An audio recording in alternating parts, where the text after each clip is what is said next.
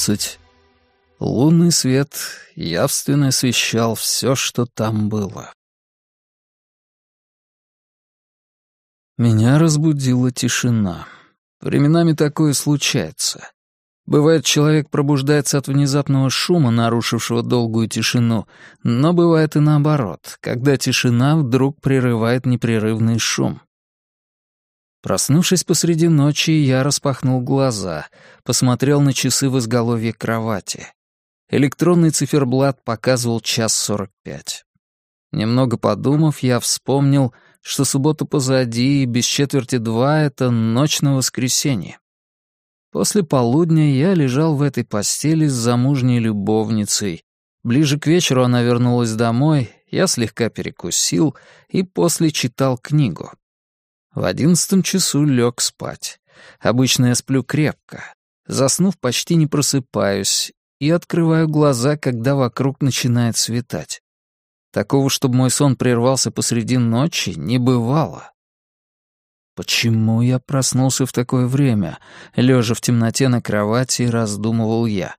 Вполне нормальная тихая ночь, близкая к полной луна, висела на небе громадным круглым зеркалом.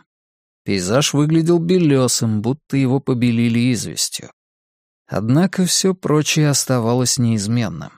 Приподнявшись на локти, я прислушался и вскоре догадался. Что-то не так, как обычно. Уж больно тихо, чересчур глубокая тишина.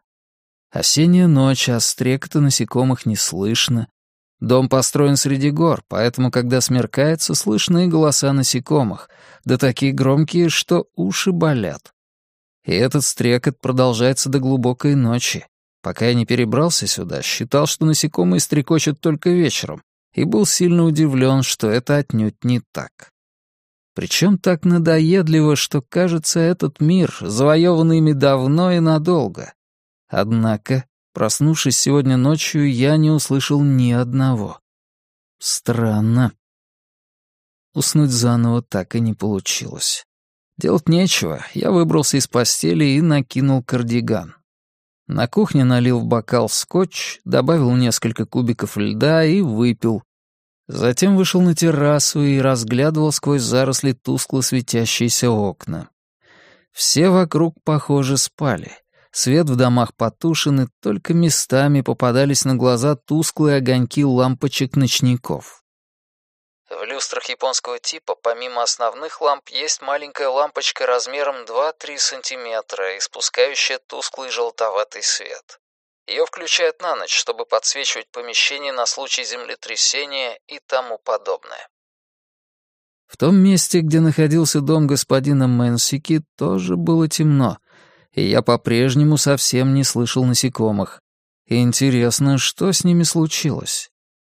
Тем временем мои уши уловили непривычный звук, или же мне это просто показалось. Очень тихий звук. Если бы насекомые не унились, как обычно, я его вряд ли расслышал бы вообще. Однако в ночной тишине он слабо, но все же доносился. Издалека. Я затаил дыхание и напряг слух. Нет, звук не насекомых. И не природный. Напоминал звон, испускаемый каким-то инструментом или прибором. Дин-дон. Похоже на звон бубенца или вроде того. Звук раздавался с паузами. Прозвенит несколько раз, затихнет и опять через некоторое время звенит. И так много раз — будто кто-то откуда-то терпеливо шлет зашифрованное послание. Однако повторы не отличались регулярностью. Перерывы между ними становились то дольше, то, наоборот, короче. Да и количество звонков, как мне показалось, каждый раз было разным. Можно только догадываться, эта беспорядочность так и задумана или просто чья-то прихоть. Так или иначе, но звук доносился тихо. Не напрягая слух, я ничего не расслышал бы. Но однажды уловив его посреди ночной тишины, когда луна светит неестественно ярко, я уже не мог от него избавиться, настолько он проник в мое сознание. Я терялся в догадках, что бы это могло быть, но затем решился выйти на улицу и посмотреть. Мне захотелось обнаружить источник этого звука. Возможно, кто-то где-то во что-то звонит. Я не считаю себя смельчаком, но тогда выйти во мрак ночи одному не показалось мне страшным. Пожалуй, любопытство превосходило страх. К тому же меня подбадривало и то, что свет луны был необычайно ярок. С большим фонариком в руке я отпер дверь и вышел наружу. Одинокий фонарь над входом отбрасывал вокруг себя желтый свет, на который слетались крылатые насекомые. Я остановился, прислушался, чтобы определить, откуда доносится звук. Опять послышался звон, похожий на бубенец, но у обычного бубенца звук все же несколько иной, а звон этого оказался куда более глубоким и немонотонным, как у своеобразного ударного инструмента. Однако, чем бы оно ни было, кто и зачем издает этот звук посреди ночи? Вокруг поблизости нет другого жилья, лишь дом, в котором живу я. И если кто-то делает это неподалеку, выходит, такой человек без спросу проник в чужие владения. Я огляделся, нет ли где чего увесистого, но не нашел ничего такого, чем можно было бы отбиваться. В руке у меня только продолговатый фонарь, но это лучше, чем вообще ничего. Сжимая его в руке, я направился туда, откуда доносился звук. Если выйти из дома и пойти налево, видна маленькая каменная лестница. Семь ступенек наверх, и начинаются заросли с отлогим подъемом к поляне. На поляне маленькая древняя кумирня. По словам Масахико, она стоит там с незапамятных времен. Происхождение ее неизвестно, но когда отец Масахико, Томохико Амада, в середине 50-х годов купил у знакомого этот дом в горах, кумирня в зарослях уже была, стояла там на плоском камне. Точнее будет сказать, это обычный деревянный ящик с простой трехгранной крышей. Чуть больше полуметра в высоту и чуть меньше в ширину. Когда-то ящик был покрашен, но краска с годами выцвела, и каким был цвет изначально, теперь уже не понять. Спереди вставлены маленькие раздвижные дверцы. Что за ними хранится, снаружи не видно. Я не проверял, но, может, ничего там и нет. Перед дверцами белый керамический горшок, но внутри он пуст. В нем скапливается дождевая вода, а затем испаряется. И так повторяется раз за разом, только на внутренней стенке остаются полоски налета грязи. Тамохико Амада ни к чему не прикасался. Оставлял там все как есть. Проходя мимо, не складывал ладони в молитве, не наводил там порядок, предоставив кумирню на откуп дождю и ветру. Возможно, в его глазах эта кумирня была совсем не божьим храмом, а простой деревянной коробкой.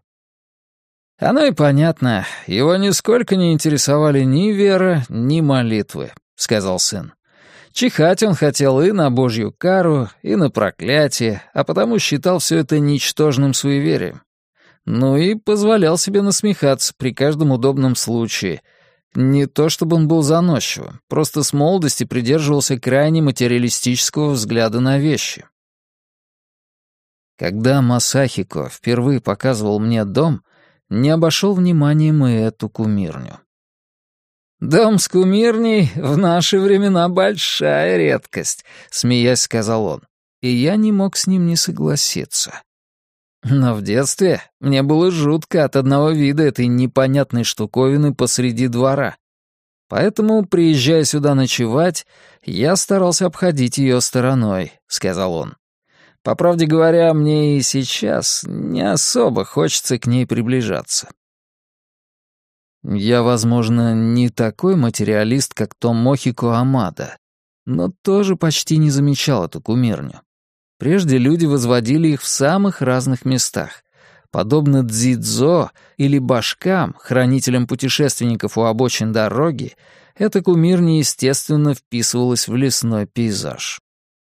Дзидзо в Японии изображение бодхисаттвы Кшитигарбхи в виде маленького ребенка, божества, спасающего умерших детей и зародышей, погибших в результате абортов, В аду от демона.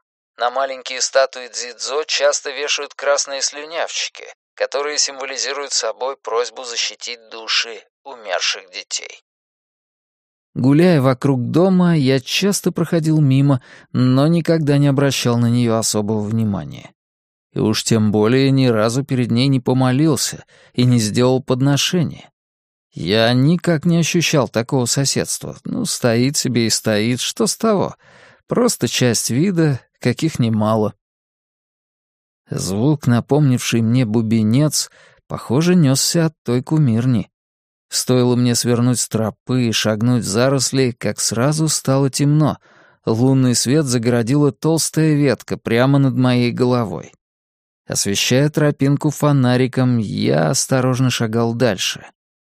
Иногда, словно опомнившись, порывисто дул ветер, с шелестом вздымая листву, застилавшую землю. Посреди ночи в зарослях было совсем не так, как днем, когда я гулял. Сейчас в этом месте все приходило в движение исключительно по правилам ночи, и я в эти правила не вписывался. Однако, наверное, поэтому ничего и не боялся. Меня гнало вперед любопытство. Что бы ни случилось, я хотел выяснить происхождение того странного звука. В правой руке я сжимал фонарь, который своей тяжестью придавал мне уверенности. Где-то в этих ночных зарослях на ветке притаился филин, подстерегая в засаде добычу. «Вот бы он оказался где-нибудь рядом», — подумал вдруг я. «Ведь он в некотором смысле мой приятель». Однако ничего, что напоминало бы его крик, я так и не услышал. Даже ночные птицы, как и насекомые, сейчас, похоже, приглушили голоса. Я двигался вперед, и звук бубенца становился заметнее и ярче, но длился все так же беспорядочно. Мне показалось, что звук идет из-за кумирни. Он стал намного ближе, но даже при этом все еще казался глухим и гулким, будто доносился из глубины узкой пещеры. Теперь мне казалось, что паузы стали длиннее, а сам звон реже. Похоже, звонарь устал и ослаб. Вокруг кумирни было пусто, и лунный свет явственно освещал все вокруг. Я бесшумно обогнул кумирню и увидел заросли мискантуса.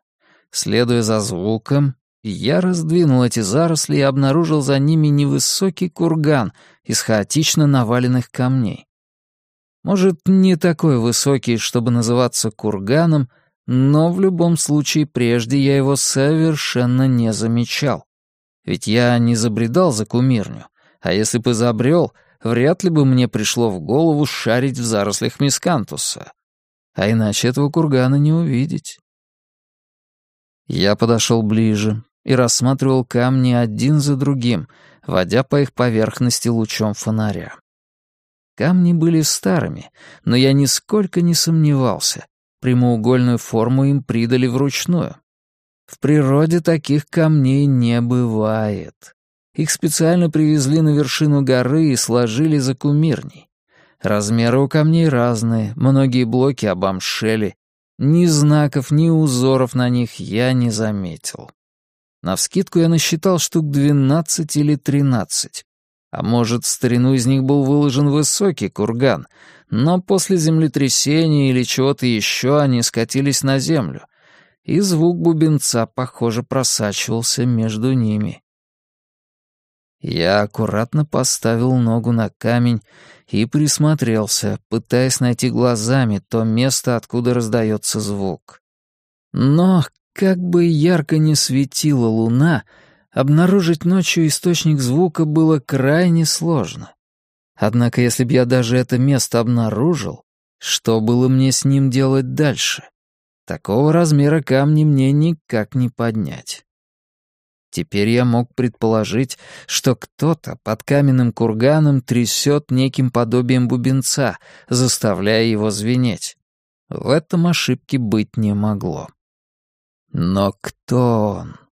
Только теперь я, наконец, почувствовал непонятный внутренний страх. Инстинкт подсказывал, впредь лучше сюда не приближаться. Я оставил то место и быстрым шагом вернулся по тропинке. Звук бубенца теперь несся сзади. Лунный свет сквозь ветви деревьев рисовал на мне замысловатые пятнистые узоры. Я вышел из зарослей, миновал семь ступеней каменной лестницы и вернулся домой. Заперев дверь изнутри, пошел на кухню, налил в бокал виски и, не добавляя ни льда, ни воды, залпом выпил. И только после этого успокоился. Затем с бокалом виски в руке перешел на террасу. До террасы звук доносился очень слабо. Если не прислушиваться, не различить. Но при этом он не пропадал.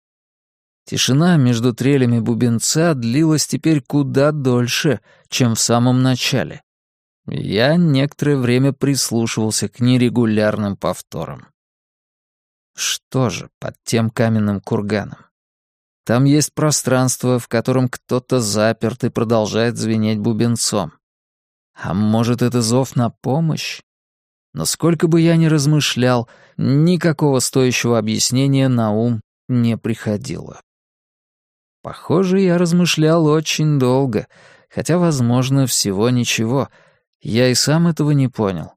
Все это было настолько странно, что у меня исчезло ощущение времени. Улегшись в шезлонг с бокалом виски в руке, я слонялся по лабиринту своего сознания. А когда обратил внимание вновь, звук бубенца уже стих.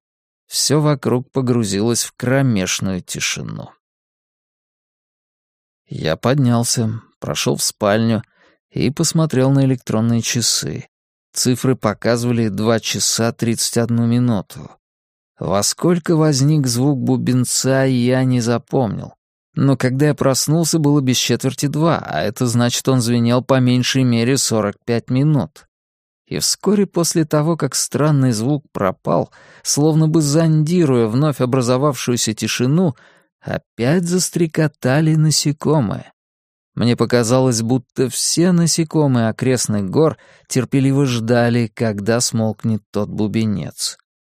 Вероятно, затаив дыхание, очень осторожно озирались по сторонам. Я пошел на кухню, вымыл бокал из-под виски и сразу нырнул в постель. К тому времени голоса осенних насекомых уже, как обычно, слились в сводный хор. Видимо, сказалось то, что виски я пил неразбавленный. Хоть и был я на взводе, стоило прилечь, сразу погрузился в сон.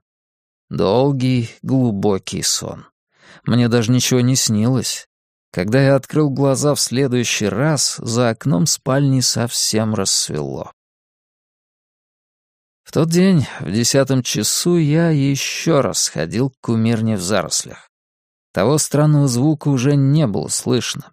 Однако теперь мне хотелось внимательно рассмотреть кумирню и каменный курган при свете дня. Прихватив из подставки для зонтиков трость Томохи Куамады, увесистую, из твердого вечно зеленого дуба, я направился в заросли. Стояло приятное ясное утро. Осеннее солнце отбрасывало на землю тени от листвы — в поисках плодов, покрикивая, торопливо перелетали с ветки на ветку дятлы и вертишейки. А над их головами куда-то спешно стремились черные вороны. Кумирня оказалась куда более ветхой и неказистой, чем я увидел ее прошлой ночью. В ярком белом свете почти полной луны она выглядела по-своему значительной и даже отчасти роковой, но теперь я видел перед собой лишь выцветшую и неприглядную деревянную коробку. Я обогнул кумирню, раздвинул высокие заросли мискантуса и оказался перед каменным курганом. Впечатление от его вида у меня теперь тоже несколько изменилось. Сейчас передо мной валялась груда обыкновенных прямоугольных камней, долго пролежавших в горах и потому замшелых. Хотя накануне, в лунном свете, эта груда выглядела чуть ли не древними историческими руинами, покрытыми мифической слизью. Я поднялся на камни и внимательно прислушался, но ничего не уловил. Если не брать в расчет стрекот насекомых и редкий щебет птиц, кругом царила полная тишина. Издалека послышался хлопок, похожий на выстрел из охотничьего ружья. Наверное, кто-то в лесу охотится на дикую птицу. А может, это звук автоматической хлопушки, которые ставят фермеры, чтобы отпугивать воробьев, обезьян и кабанов. Так или иначе, этот звук прокатился по окрестностям совсем по-осеннему. Небо высоко, воздух достаточно влажен, и звуки прекрасно слышны издалека. Я присел на верхушку кургана и подумал о возможном пространстве под ним. Неужели кто-то, запертый там, звенит бубенцом или чем-то похожим, призывая на помощь? Совсем как я, когда, оказавшись в кузове грузовика, изо всех сил тарабанил по его толстым стенкам. Мне не давала покоя мысль, что кто-то томится в тесном и мрачном пространстве. Слегка пообедав, я переоделся в рабочую одежду, простую, какую не жалко испачкать. Пошел в мастерскую и вновь принялся за портрет Ватару Мэнсики. Мне было все равно, чем заняться, просто захотелось беспрерывно двигать рукой. Мне нужно было хоть немного отстраниться от мысли о бедолаге, запертом в тесном пространстве, в надежде на помощь, и от ощущения хронического удушья, вызванного этой мыслью. Оставалось лишь рисовать, однако я отложил карандаши и эскизник. Вряд ли они пригодятся. Я подготовил краски и кисти, встал перед холстом и, вглядываясь внутрь пустоты, сосредоточил свое внимание на образе Ватару Мэнсики. Распрямил спину, собрался как мог и постарался выбросить из головы все ненужные мысли. Беловолосый мужчина с моложавым выражением глаз. Живет в белом особняке на вершине горы, почти все время безвылазно проводит в доме. У него есть запретная комната, ездит он на четырех английских машинах. Я старался вспомнить по порядку, как он пришел ко мне, как двигался в моем присутствии, какое у него было лицо, что и каким тоном он говорил, на что и какими глазами смотрел, как жестикулировал. Это заняло некоторое время, но теперь все детали постепенно становились на свои места. И пока это происходило, я ощущал, как в моем сознании объемно и органически возникает образ человека по фамилии Мэнсики. Вот так я без черновика переносил на холст маленькой кисточкой возникший образ Мэнсики. Мне представлялось, что Мэнсики смотрел прямо перед собой, слегка наклонив голову влево, и его глаза еле заметно смотрели на меня. Другой ракурс его лица почему-то не приходил на ум. Именно таким представлялся мне Ватару Мэнсики. Ему просто необходимо держать голову прямо, стоя в полоборота ко мне, и еле заметно смотреть в мою сторону. Я остаюсь в его поле зрения. Чтобы изобразить его достоверно, любая другая композиция просто невозможна. Немного отстранившись, я какое-то время оценивал простую композицию, которую выполнил практически не отрывая кисть от холста. Пока это был лишь промежуточный рисунок, сделанный одним мазком, но я смог уловить в его очертаниях зачатки живого организма. И в них, вероятно, уже есть то, что даст естественные всходы. Словно нечто. Интересно, что... Протянула руку и включила во мне потайной рубильник. Возникло смутное ощущение, будто дикий зверь, спавший где-то глубоко у меня внутри, наконец-то почуял приход весны и начинает отходить от долгой спячки. Я промыл кисточки, вымыл руки с маслом и мылом. Спешить некуда. На сегодня достаточно. Лучше не торопиться с этой работой. Когда господин Мэнсики придет сюда в следующий раз, я с натуры детализирую портрет по нанесенным на холст контурам. Эта картина будет заметно отличаться от всех моих прежних работ. Такое у меня было предчувствие. И еще. Она нуждается в живой модели. Странно, подумал я. Откуда это мог знать Ватару Менсики? Посреди той ночи я опять проснулся, как и накануне. Часы у изголовья показывали час сорок шесть. Почти то же самое время, что и вчера. Я сел на кровати и прислушался к темноте. Насекомых не было слышно. Окрестности погрузились в тишину, будто я находился на дне глубокого моря. Прошлая ночь словно бы повторялась. Только одно отличие. За окном царила кромешная тьма. Все небо заволокли густые тучи, целиком скрывая собой почти полную осеннюю луну. Окрестности переполняла абсолютная тишина. Нет, не так. Конечно, не так. Та тишина не была абсолютной.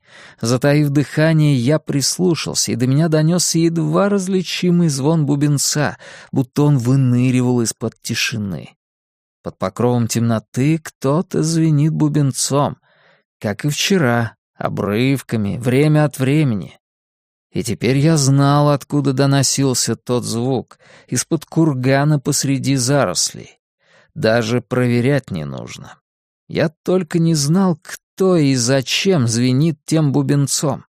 Я встал с кровати и вышел на террасу. Безветренно. Начинал накрапывать дождь. Незаметный глазу и бесшумно окропляющий землю мелкий дождь. В окне усадьбы Мэнсики горел свет.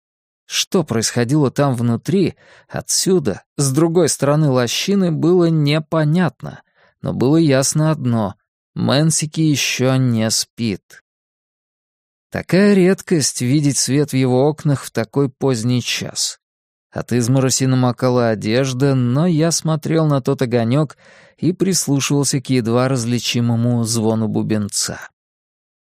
Вскоре дождь усилился, я вернулся в дом и, не в состоянии быстро уснуть, расположился в гостиной на диване и листал страницы начатой книги.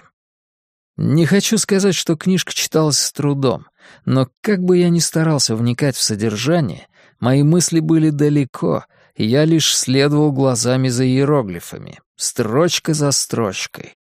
Но даже это было лучше, чем сидеть и ничего не делая, невольно слушать звон того бубенца. Конечно, я мог включить погромче музыку, чтобы его заглушить, но не стал. Я должен был слушать этот звон. Почему? Он предназначен мне. Я это понимал. И звон этот не прекратится, пока я что-нибудь не предприму, он так и будет по ночам сводить меня с ума, лишая спокойного сна. Нельзя сидеть сложа руки. Нужно что-то сделать, чтобы унять этот звон. Для этого прежде всего следует понять его, посылаемого мне как знак, смысл и предназначение. Кто и для чего каждую ночь шлет мне сигнал из такого невразумительного места? Я был изрядно подавлен и сбит с толку, чтобы мыслить логически. Один я не справлюсь. Нужен чей-то совет. Таким собеседником я видел лишь одного человека. Я опять вышел на террасу и посмотрел на дом господина Мэнсики. Свет там уже не горел. Лишь тускло тлели маленькие садовые фонари в том месте, где находился дом. Звон бубенца стих в 2.29, примерно в то же время, что и вчера. Вскоре вернулся и стрекот насекомых. Осенняя ночь снова наполнилась этим оживленным хором природы, будто ничего и не произошло. Все повторялось в том же порядке. Я лег в постель и заснул под стрекот насекомых. Хоть и был я в растерянности, однако, как и прошлой ночью, сразу погрузился в сон. Опять глубокий и без сновидений.